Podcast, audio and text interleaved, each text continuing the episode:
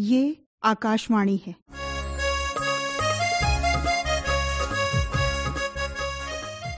चलती रहे ज़िंदगी।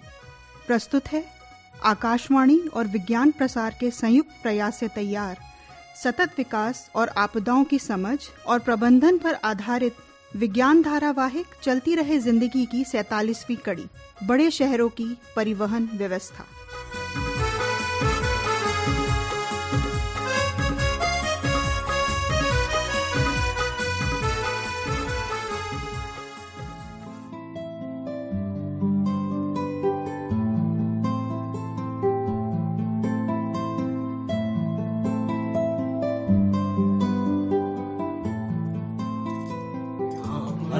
साथ क्या अरे अरे बहन सही बात ले लो रमेश के साथ क्या हुआ कैसे ये क्या हुआ अरे सुना आपने हाँ अब अब क्या हुआ भाई आज सुबह एक 20 साल के युवक को एक तेज दौड़ती गाड़ी ने कुचल दिया जी ये घटना मुंबई के दक्षिणी अंधेरी इलाके में वेस्टर्न एक्सप्रेस हाईवे फ्लाईओवर की है युवक की पहचान रामाशय के रूप में की गई है और पता है क्या हुआ हादसा उस समय हुआ जब ये युवक सड़क पार करने की कोशिश कर रहा था।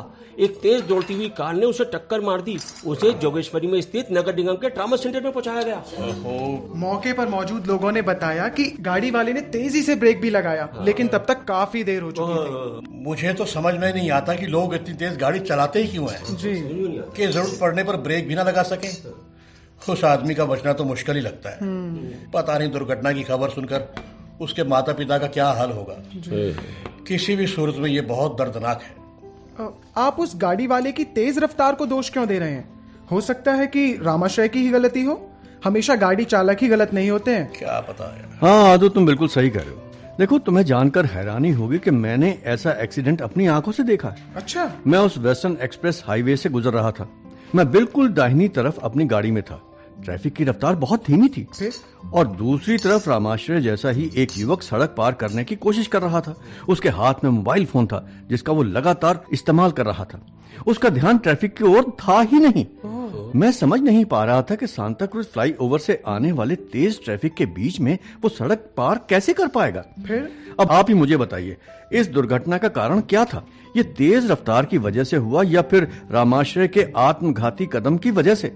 इसकी कोई और वजह भी हो सकती है जिस पर हमारा ध्यान ही नहीं गया हो। जी। अब जब तुमने रामाश्रय का ज़िक्र छेड़ा ही है तो मुझे लगता है कि वो सड़क पार करने में थोड़ी समझदारी दिखा सकता था। जी। क्रॉसिंग से सावधानी पूर्वक सड़क पार करनी चाहिए। हाईवे पर ट्रैफ़िक स्पीड ज़्यादा होती है जबकि उस इलाके में पाँच लेन वाली सड़कें हैं। लेकिन अज्जा इस तरह तो उसे बहुत ज़्यादा चलना पड़ता। वो भी सिर्फ़ सड़क पार करने के लिए। ये तो उसके लिए ठीक नहीं है ना? ज़िंदगी ऐसी ही है यादू। मतलब? जल्द ही तुम्हें इस बात का एहसास हो जाएगा कि तुम अपनी ज़िंदगी को इस तरह जियोगे कि तुम्हें समाज के अन्यायपूर्ण रवैये का सामना न करना पड़े। वेंकी अपने जीवन पर ध्यान देना एक बात है लेकिन तुम्हें नहीं लगता कि हमें समाज में हो रहे अन्यायपूर्ण रवैये पर भी ध्यान देना चाहिए? इसमें बदलाव लाने की कोशिश करना भी उतना ही ज़रूरी है। अब मान लो कि मेरी मंजिल यहाँ से 40 मीटर दूर है। और सड़क पार करने के लिए मुझे 100 मीटर दूर क्रॉसिंग तक जाना पड़े और फिर 100 मीटर लौटकर आना पड़े। यानी 40 मीटर की दूरी तय करने के लिए 240 मीटर चलना पड़े। तो क्या ऐसा करना ठीक है? भाई, सड़क पार करने के लिए फुट ओवर ब्रिज का इस्तेमाल करना पड़ता है। अब उसमें भी कितना ज़्यादा समय और मेहनत लगती है। अब इस सबसे बचने के लिए तो मैं भी उसी जगह से सड़क पार करने का जोखिम उठा लूँगा। क्या? है ना? अब तुम खुद ही सोचो भाई कि जब 40 मीटर का आसान रास्ता होगा फिर चाहे वो जोखिम भरा ही क्यों ना हो। हाँ। और उसी जगह पहुँचने के लिए अगर 400 मीटर चलने का विकल्प होगा तो कोई भी कम मेहनत वाला विकल्प ही चुनेगा है कि नहीं? ये बात सही है। और वैसे भी क्रॉसिंग पर गाड़ियाँ कौन सी रुक जाती हैं? बिल्कुल। कई बार तो लाल बत्ती का भी ख्याल नहीं रखती हैं। सही बात। और मेरी ज़िंदगी खतरे में डाल देती हैं है? ये भी बात सही है कि पतली बाई लेन पर भी कुछ चालक बहुत तेज़ी से गाड़ी चलाते हैं। तो फिर चाहे इससे हमारी ज़िंदगी को खतरा ही क्यों ना हो। हाँ ये तो है। अब छह लेन वाली सड़क जिससे मैं लगभग हर रोज कई बार कभी खरीदारी के लिए तो कभी काम पर जाती हूँ वहाँ डिवाइडर पर बागीचे बनाकर हमें ऐसी सुविधा दी गई है जिससे कि हम कहीं से भी सड़क पार न कर सके। अब बताइए कितनी गलत बात है? सिग्नल पर सड़क पार करने के लिए जितना समय दिया जाता है ना वो भी काफ़ी नहीं होता। हाँ ये तो उतनी देर में तो बस हम छह लेन वाली इस सड़क पर आधा हिस्सा ही पार कर पाते हैं। ठीक कह रही मैं एक कामकाजी महिला हूँ। मुझे क्यों जगह जगह पर सड़क पार करने के लिए इंतज़ार करना पड़े? मेरे जैसे पैदल चलने वाले यात्रियों के लिए क्यों नहीं ठोस इंतज़ाम किए जाते हैं? ये बिल्कुल सही बात है। क्यों मुझे सड़क पार करते हुए गाड़ियों की भीड़ से जूझना पड़ता है? बताइए। लाल बत्ती का इंतज़ार करना पड़े और बत्ती हरी होने से पहले या होते होते सड़क पार करने को मजबूर हो जाती हूँ मैं।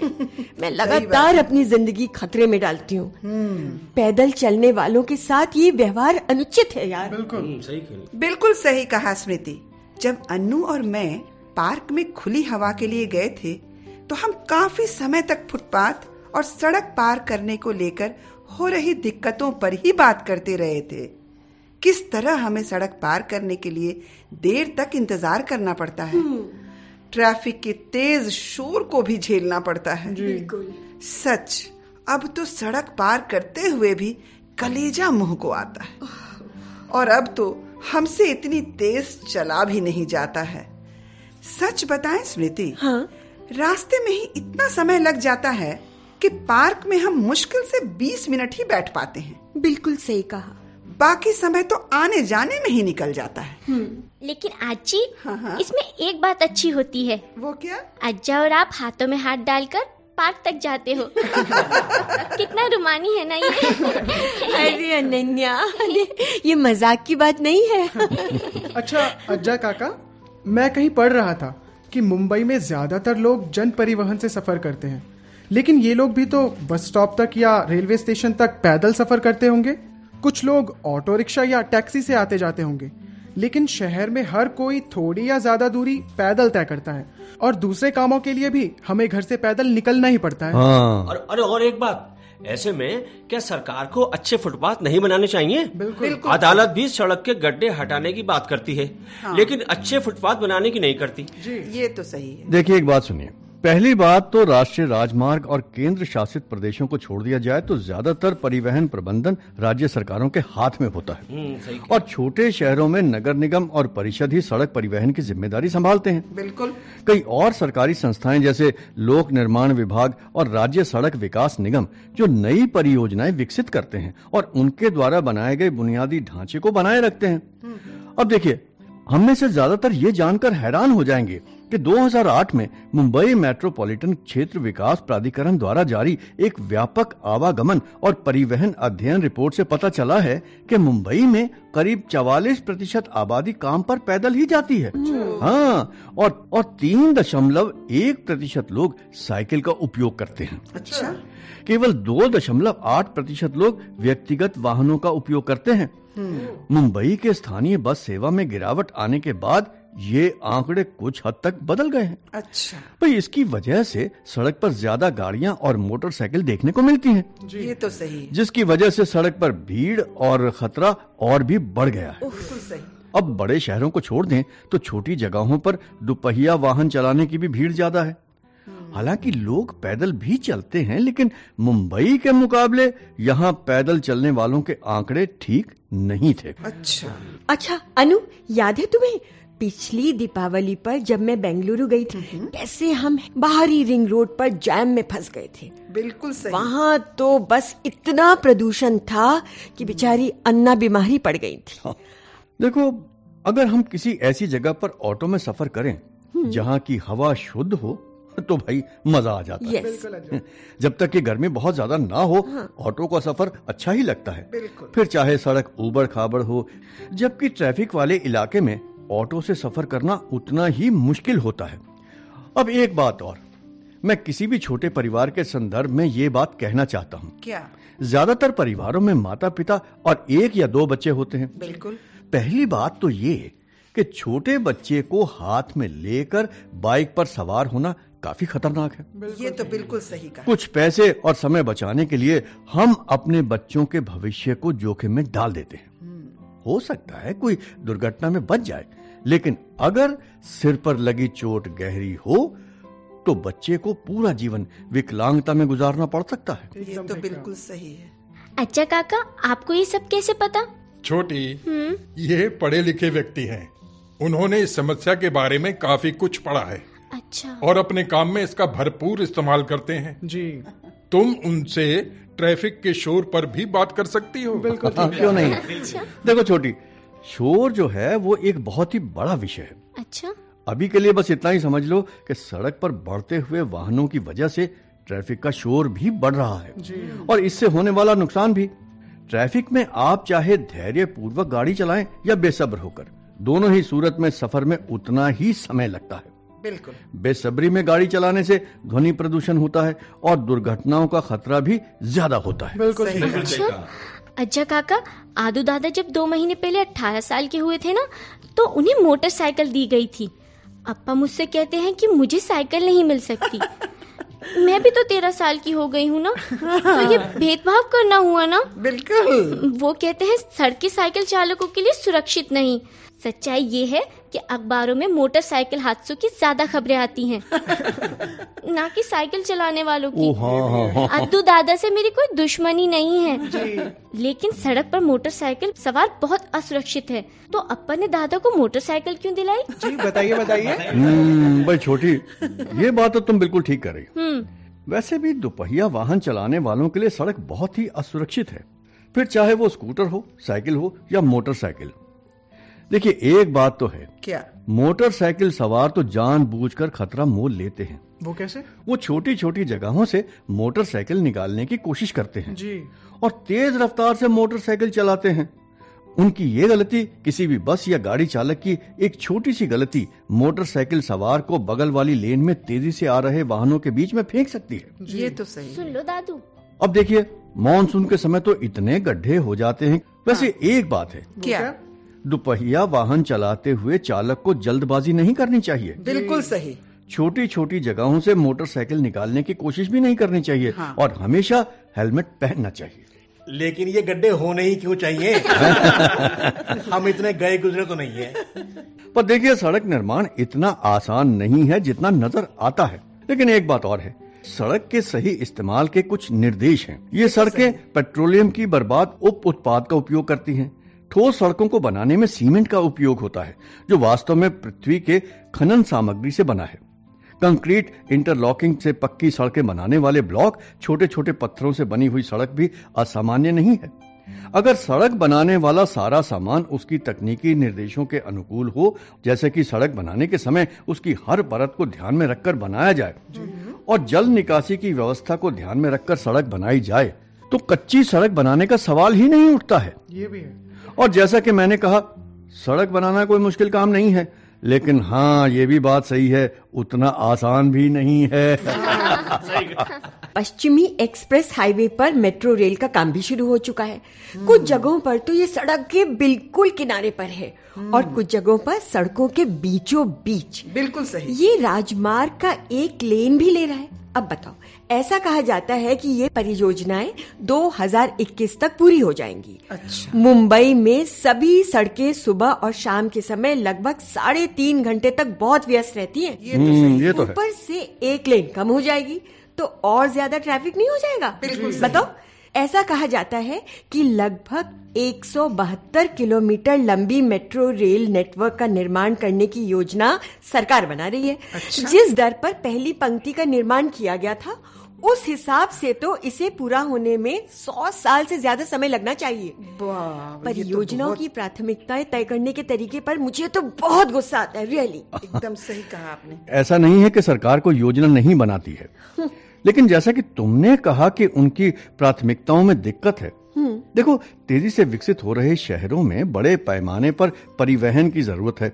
इसलिए उपनगरीय रेल और मेट्रो की कल्पना की गई है। ये तो सही है। मेट्रो रेल आधुनिक तकनीक के साथ आता है लेकिन लागत बहुत अधिक है। जी। अगर मुंबई में यातायात व्यवस्था दुरुस्त करने पर इतने पैसे खर्च होंगे तो बाकी शहरों के लिए पूंजी निवेश कैसे हो पाएगा? बताओ जरा। क्या सभी सरकारों द्वारा बहुत अधिक सावधानी बरती गई है? पता नहीं क्यों लेकिन मुझे ऐसा नहीं लगता है। तो फिर इसका हल क्या है? जी। क्या हमें किसी तरह का सुधार देखने को मिलेगा या नहीं? हम कैसे सरकार को सही फैसले लेने में और सही कदम उठाने में मदद कर सकते हैं? बताओ। देखो, सरकार के लिए सही फैसला लेना मुश्किल होता है। ऐसे कितने ही लोग हैं जो मानते हैं कि सरकार बेहतर जानती है कि क्या करना है और सरकार की मंशा भी अच्छी है। ऐसा इसलिए है क्योंकि लोग नहीं जानते हैं कि सरकार के प्रस्तावों के विकल्प भी मौजूद हैं। उदाहरण के लिए प्रस्तावित 172 किलोमीटर मेट्रो रेल बनाने में औसतन 600 करोड़ रुपए प्रति किलोमीटर की दर से लगभग एक लाख तीन हज़ार दो सौ करोड़ रुपए खर्च होंगे। अच्छा। हाँ यहाँ मुंबई की सार्वजनिक परिवहन व्यवस्था की क्षमता और जरूरतों पर भी ध्यान देना होगा। इस समय मुंबई की ज़रूरत ये है कि एक लाख अस्सी हज़ार लोग हर घंटे सार्वजनिक परिवहन का उपयोग करें। और ये ज़रूरत अगले पाँच से आठ साल के अंदर बीआरटीएस के ज़रिए पूरी की जा सकती है। जबकि मौजूदा सरकार तेज़ी से निर्माण का काम शुरू कर ये सारा काम 2021 तक खत्म करना चाहती है। अच्छा। देखिए मैं निराशावादी नहीं हूँ। हाँ ये तो सही है। मुझे उम्मीद है कि सरकार ग्लोबल वार्मिंग और पर्यावरण में हो रहे बदलावों पर ध्यान देते हुए तटीय सड़क परियोजना को तट बचाओ परियोजना में बदलकर बची हुई जगह पर पेड़ पौधे लगाने और लोगों के बैठने टहलने की जगह बनाने पर ज़ोर देगी। इसके लिए मज़बूत इच्छा शक्ति और अच्छे डिज़ाइनर की ज़रूरत होगी। बिल्कुल। बिल्कुल। अच्छा अच्छा भाई सड़क सुरक्षा ट्रैफ़िक और इसके हल पर तो बहुत ज्ञान हो गया हुँ? अब इस मसले पर चर्चा खत्म। और मीठा शुरू। लाओ भाई लाओ जल्दी जल्दी लाओ।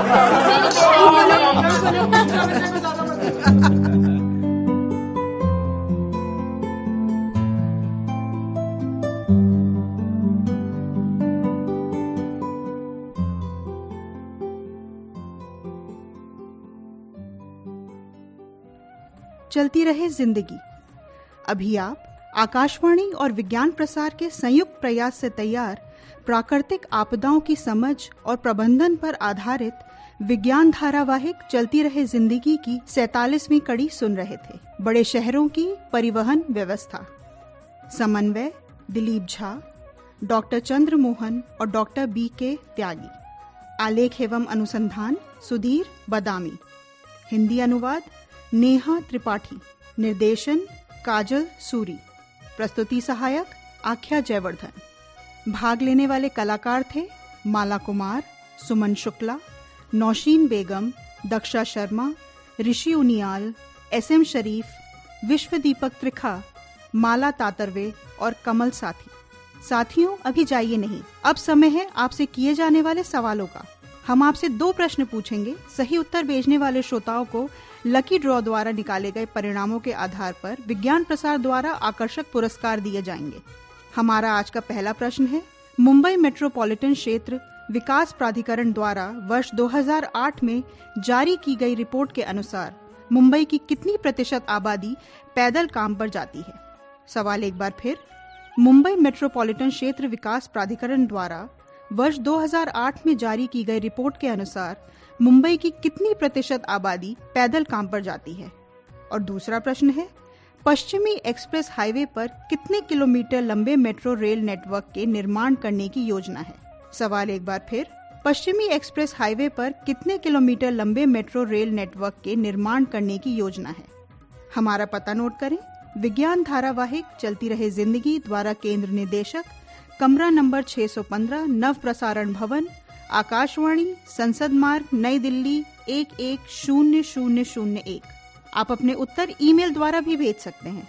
हमारा ईमेल आईडी है radio at Vigyan Prasar dot G O V dot in श्रोताओं, हमें इंतज़ार रहेगा आपके पत्रों का, जवाबों के साथ अपना पूरा नाम, पता, आयु, व्यवसाय, यदि विज्ञान क्लब से जुड़े हैं तो कुल सदस्यों की संख्या लिखना ना भूलें। हाँ अगर आपके मन में कोई प्रश्न या जिज्ञासा हो तो वो भी लिख भेजिएगा। धारावाहिक चलती रहे ज़िंदगी की अगली कड़ी इसी दिन और इसी समय लेकर अगले सप्ताह हम फिर उपस्थित होंगे। नमस्कार, शुभकामनाएँ।